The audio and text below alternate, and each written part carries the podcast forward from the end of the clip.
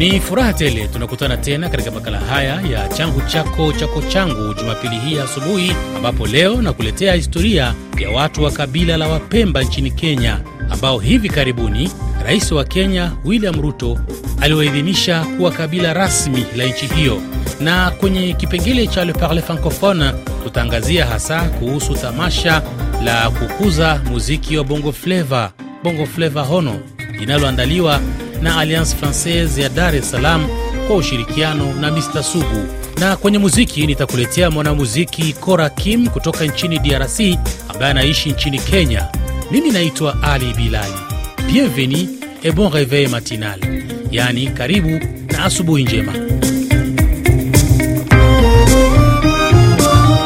Nam, Wapemba linafahamika kama moja kati ya makabila ya watu wa huko visiwani Zanzibar nchini Tanzania, lakini kabila hilo linapatikana pia nchini Kenya, ambapo miaka yote hii walikuwa bado hawajakubaliwa rasmi kama kabila. Lakini hivi karibuni rais wa Kenya William Ruto aliwaidhinisha rasmi kuwa kabila la 43 nchini Kenya. Mwenzangu Carol Korir alisafiri kuelekea huko Mombasa, pwani ya Kenya, na kupata maoni ya watu kutoka kabila hilo. Kwa majina anaitwa Mwalimu Ali Mkasha, ni katibu mwenezi wa jamii ya Wapemba walio Kenya. Uh, ama kwa kusema kweli ni furaha kubwa sana uh, yenye na kwa maana ilikuwa ni safari ndefu ambayo kwa sasa imejenga matumaini na inataka kukamilisha zile hofu na dhiki, dhuluma na kila aina ya unyanyapaa ambao kwamba ulikuwa wanaendelea kwa karne na karne kwa jamii yangu ya Kipemba. Aa, kwa kweli tangazo la Mheshimiwa Rais la tarehe kumi na mbili mwezi wa kumi na mbili elfu ishirini ishirini na mbili lilitufurahisha na tulijisikia kama vile kwamba tumeanza kuzaliwa upya ndani ya taifa letu. Tunasema Kisisi ni taifa jipya Kisisi. E, wakati ilikuwa hatutambuli kitumo ndani ya nchi, masaibu yote yanayofika, mitihani, majanga, faida ama hasara za nchi zote zilikuwa zinatupata, lakini uzito ulikuwa ni kutambulika kisheria. Uh, Luteni, tunazungumzia pengine mapambano ya miaka ngapi? Kwa mfano wewe wewe umezaliwa ukiwa una unajijua wewe ni Mkenya, lakini kidogo pia unaambiwa wewe si Mkenya, na mumekuwa mkiishi vipi? Kwa sababu najua hapa nchini Kenya kitambulisho ndio kila kitu. Je, kwa mfano Wapemba wanakwenda shule gani? Kwa sababu lazima kukuwe na ile hati ya kuzaliwa. Vipi mambo ya usafiri na mambo, unaweza kunielezea tu mambo kama haya? Mm, ni vizuri, swali zuri ndugu mtangazaji. Kwa kweli kama mimi nilizaliwa mwaka elfu mia kenda na sabini na tano.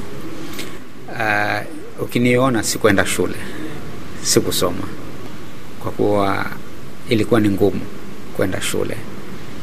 Kwa maana hiyo nimejifunza tu hapa elimu ya utu uzima, tunaita ngumbaro Kiswahili iwaza naweza kuandika jina langu, naweza kuongea kidogo. Nashukuru Mungu, hii yote kuweza kuongea ni zile shida zilizokuwa zimenipata katika kujikimu kimaisha, inakuwa ni ngumu.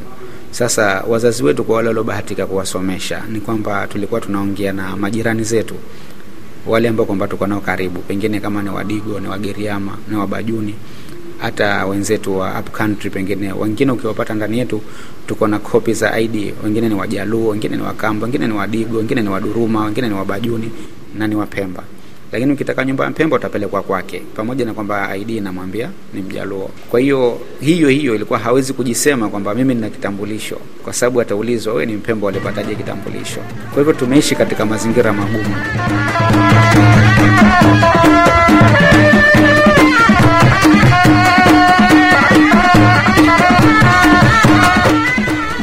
Caro, ni mtangazaji kutoka Radio France ya Nairobi, na nimekuja hapa ili tuzungumze moja mbili kuhusu jamii ya Wapemba. Kwa hivyo nitakuomba ujitambulishe, kisha uniambie tu kuhusu mapambano hadi kufikia hapa ya Mpemba yamekuwaje, maisha yamekuwaje? Asante sana ndugu mtangazaji. Mimi kwa majina naitwa Shaame Hamis Makame, chamani wa Kenya Pemba Community, na hapa tupo kijijini Kichaka Mkwaju, ndio headquarter, ndio mji wetu mkubwa wa Wapemba. wale Wapemba wote walioko katika Kenya sehemu hii, walioko katika Lungalunga sub county, walioko Msambweni sub county, walioko Kichakankwaju, walioko Malindi, Malindi county, wote wanatokea hapa Kichakankwaju, asili yao inatokea hapa. Wewe umezaliwa huko? Nimezaliwa hapa hapa Kichakankwaju, wazazi wangu ni wa hapa hapa Kichaka Nkwaju, na ndiyo asili yao ambao kama walitokea, isipokuwa tu kulingana na ripoti ya historia tulioambiwa na mababu zetu, hapa Wapemba ndiko kwao. Kwa kulingana historia ya huu mkoa huu wa Pwani, Wapemba wako kwao. Naam, niambie tu nielewe maisha ya Mpemba e, yamekuwa aje tangu a, nyakati zile hadi sasa? Kuna mwanga kidogo katika kupata uraia? Asante sana kwa suala hilo uliloniuliza. Kulingana wakati ulivyo, wakati ule wa nyuma, tulikuwa tuna shida kubwa sana, kwa sababu mababu zetu walikuwa hapa nchini, wako hapa hapa nchini, kwa sababu wamezaliwa Kenya pata uhuru, wanaiona vile ilivyo kule.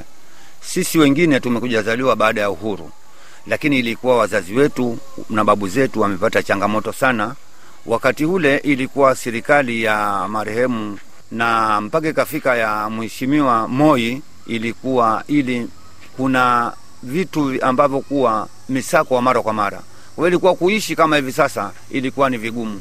Hata hao wazazi wetu ilikuwa hizi nyumba hizi za Kichakankwaju hii miaka kama kumi na tano ndio zimekuja barabarani. Wakati ule ulikuwa tu hawezi kuishi hapa, na kutoka elfu mbili na kumi na sita ambapo kuwa wazazi wetu kwa washafuatilia mambo ya uraia hawakupata, lakini sisi wenyewe tumeanza kufuatilia sisi elfu mbili na kumi na sita na tukiwa tumeshirikiana na ndugu zetu wa Makonde, tukenda Ikulu kwa rais aliyemaliza muda wake Mheshimiwa Uhuru Kenyatta. Lakini tulipokwenda pale, sisi tulikuwa makabila tofauti tofauti, tulikuwa sisi Wapemba, tulikuwa na Wamakonde, tulikuwa na Warundi, tulikuwa na Washona. Lakini kwa sababu ya vile Mwenyezi Mungu, sisi kama Waislamu tunajua wale wenzetu wa Makonde ndio Mungu aliokuwa amewa kama wapewa uraia na wakapewa uraia, na sisi tukafuatilia tangu wakati huo. Tuko na changamoto zinatupata sisi, tuko na shida baharini, na bahari hii huwezi kuvua kama kuna kitambulisho, kwa sababu katika nchi yoyote ile, haswa katika ino Kenya yetu, kama huna kitambulisho huwezi kufanya lolote lile, huwezi kuvua, huwezi kuika pesa banki, huwezi kuandikisha hata mambo ya mpesa, kwa vile ikatubidi sisi, changamoto ni nyingi, na sisi kama ninavyoelezea, kazi yetu ni uvuvi sisi, na kama hivi sasa tunashukuru kidogo kwa Mheshimiwa Ruto kututambua sisi kama ni katika majamii ya Kenya. Tunashukuru kwa hilo. Sasa kidogo tunajiona na sisi kama tumezaliwa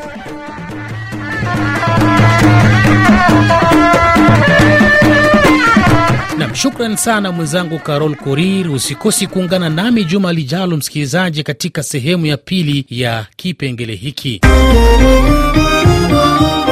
Unaendelea kusikiliza makala haya changu chako chako changu yanayoletwa kwenu nami Ali Bilali. Na sasa tuelekee kwenye kipengele cha Le Parle Francophone. Tuangazie hapa kuhusu tamasha la Bongo Flava Honor ambalo huandaliwa na Alliance Francaise ya Dar es Salaam kwa ushirikiano na Mr Sugu na hufanyika kila Ijumaa ya mwisho wa mwezi.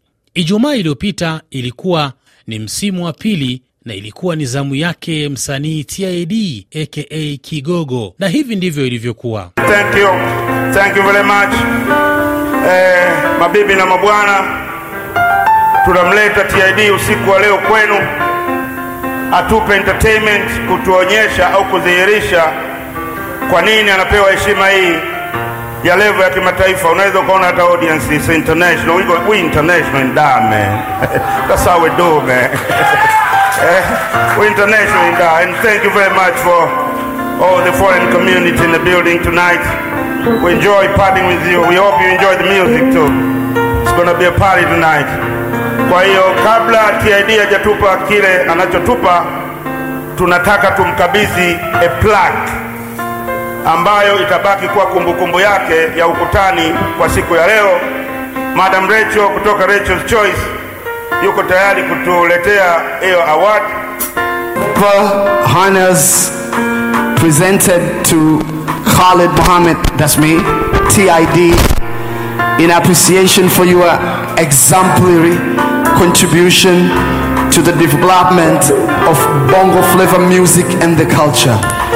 Saturday is 9 February from tattoo. Oh my god. This is something.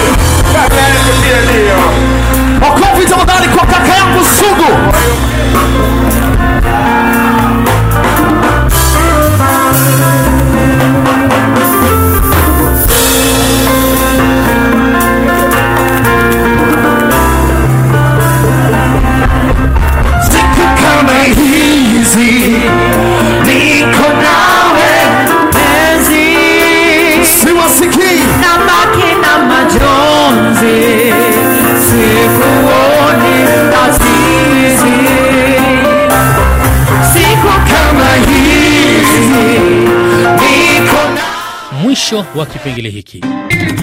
Unasikiliza changu chako chako changu, makala yanayohusu utamaduni. Nam, na sasa tuelekee kwenye kipengele cha muziki studio. Leo niko na ni mwanamuziki kutoka huko Jamhuri ya Kidemokrasia ya Kongo, lakini anafanya kazi zake za muziki jijini Nairobi nchini Kenya, na ambaye nitampa nafasi ya kuweza kujitambulisha. Karibu. Nashukuru sana. Amjambo wasikilizaji. Uh, naitwa Cora Kim. Mimi ni mwanamziki kutoka Congo na nimekuwa sasa nimekaa Nairobi for miaka mbili, so nashukuru sana kunipokea kwa studio ya RFI. Karibu sana Cora Kim. Nashukuru sana. Who would ever think that I've come to hurt you? Never would I wish to see you suffer. Surely not because of me, or me you're back, but I can stay away. To me, you still love me, play. I know you want me. Kora Kim, huo umesema ni raia wa Kongo lakini unaishi Nairobi sasa ni miaka miwili. Unazungumziaje mziki wa Kenya? Well, uh, mziki wa Kenya ni mziki poa, ni mziki poa, lakini kitu ambayo natupea sisi wa Kongo raha kila siku ni kuona kama wanamziki wetu ambao walitutangulia, watu kama wazee Luambo, Makiadi ni watu ambao walipea Congolese music nafasi kubwa Afrika. So, utapata nchi kama Kenya ambao ndio kuna music poa, lakini pia rumba ina, ina, inachukua nafasi kubwa sana so, ni muziki ambao naipenda naipenda ndio but napenda pia hiyo influence ambayo rumba ilileta kwa muziki wa kenya na kwa muziki ya africa in general. Na kwa kiasi kikubwa wewe unapiga mziki wa aina gani? kwa kiasi kikubwa napiga, napiga muziki in general. Uh, mimi ni wale wanamuziki ambao sitaki kujilimit kwa genre fulani ama kwa um, kwa kind fulani ya music. Mimi nafanya music ya namna yote kabisa lugha zote genre zote. Na sasa ukiangalia ni changamoto za aina gani? Wewe kama mwanamuziki wa Kongo kufanya muziki ukiwa ugenini, ni changamoto za aina gani ambazo unakutana nazo? Tunajua kwamba ili ufanye muziki lazima ujenge ushawishi. Na umefanyaje wewe ili kuweza kushawishi uh, audience ama public ama wapenzi wa muziki wa Kenya ili hata ukiwa na tamasha wanakuja kushuhudia? nashukuru sana. Unajua kipaji ni kama taa ambayo hawezi kuficha chini ya kitanda. Kipaji ita, ita, itaangaza tu. So kitu mungu ametusaidia ametupea kipaji fulani. So mahali popote ambao unapita hiyo kidogo ambao uko nayo ukionyesha mungu anasaidia na kubalika. Uh, challenge ndio ziko. Najua ukiwa ukiwa abroad ugenini uh, kuna hizo challenge za work permit iliyokubaliwa kufanya kazi mahali. Uh, kuna hizo challenge pia za lugha ili uongee na watu ambao wanakuja kukusikiza. Lakini at the end of the day unakuta music hainanga lugha music haina nationality. Ukifanya tu music poa watu watakubali. So kitu ambayo imenisaidia ni mungu alisaidia nafanya music poa. Uh, na pia uh, tumesoma kidogo so tunaweza kujaribu kuongea kwa lugha ya hapa. Na tuna communicate na mafans. So inasaidia vitu zinaenda kirahisi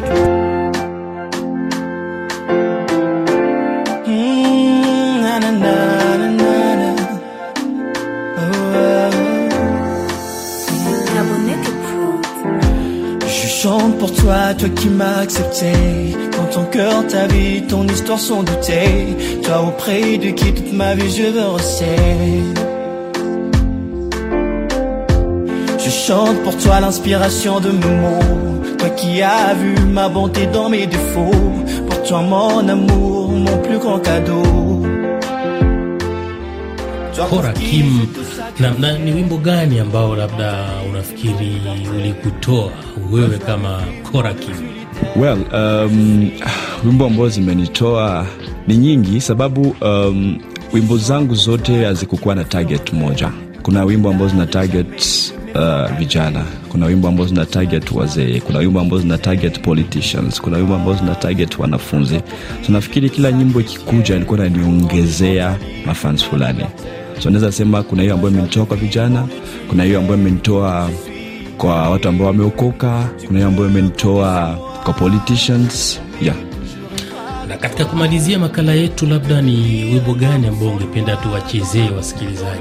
wimbo ambao ningependa tuwachezee wasikilizaji ni wimbo and plus grand Uh, kwa kizungu na ni one of the greatest. Hiyo wimbo ni wimbo ambao na challenge kila mtu ajiangalie na ajiulize swali ni vipi unasaidia nchi yako ama community yako kuendelea? Leo kuna mali leo kuna fame but inasaidiaje watu wengine kama sio wewe kuendelea na nchi yako kuendelea? Né d'une famille modeste, j'ai eu des parents forts qui ont fait leur part. J'ai reçu une très bonne éducation. Et mon père qui me répétait chaque jour de tout faire pour faire mieux que lui. J'ai rêvé de finir mes études et par le travail, j'ai eu mon diplôme. J'ai voulu être un homme, mais oui, je suis épargné suffisamment pour avoir une bonne vie. L'art qui était en moi s'est dévoilé, m'a aidé à créer un nom puissant qui a attiré les projecteurs. Aujourd'hui je suis celui que je suis, c'est par le boulot et la détermination. Je suis ce que j'ai aimé et malgré les épines j'ai avancé. J'aimerais te demander une chose à toi aussi. Es-tu sûr de savoir ce que tu aimes? Es-tu sûr d'être à l'endroit où ce que tu aimes pourrait se trouver? Tu sais moi, j'aimerais être Mandela pour rappeler le sens de l'égalité raciale être Kenyatta. Pour rappeler l'essence de la liberté, j'aimerais être Lumumba, un bon leader. Donner ma vie pour l'émancipation de ma nation, être un autre moi. Et changer l'histoire. Être un des plus grands, un des plus grands, être un des plus grands, un des plus grands noms d'Afrique, être un des plus grands, un des plus grands, être un des plus grands. Graver mon nom en lettres d'or dans l'histoire. et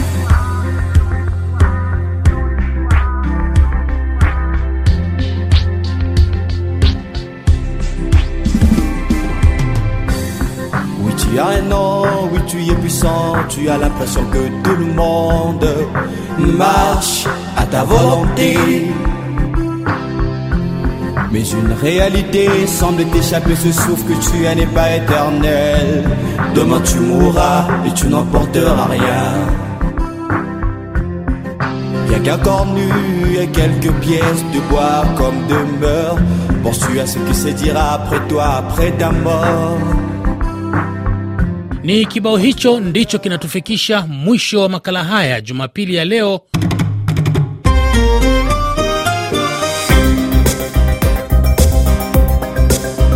Mimi naitwa Ali Bilali ambaye nilikuwa nawe. Shukran za dhati kwako wewe msikilizaji, ambao umeendelea kuwa mwaminifu kwa kutusikiliza kila siku. Nikutakie Jumapili njema. Usisahau kwamba tuko pamoja. N'oublie pas qu'on est ensemble.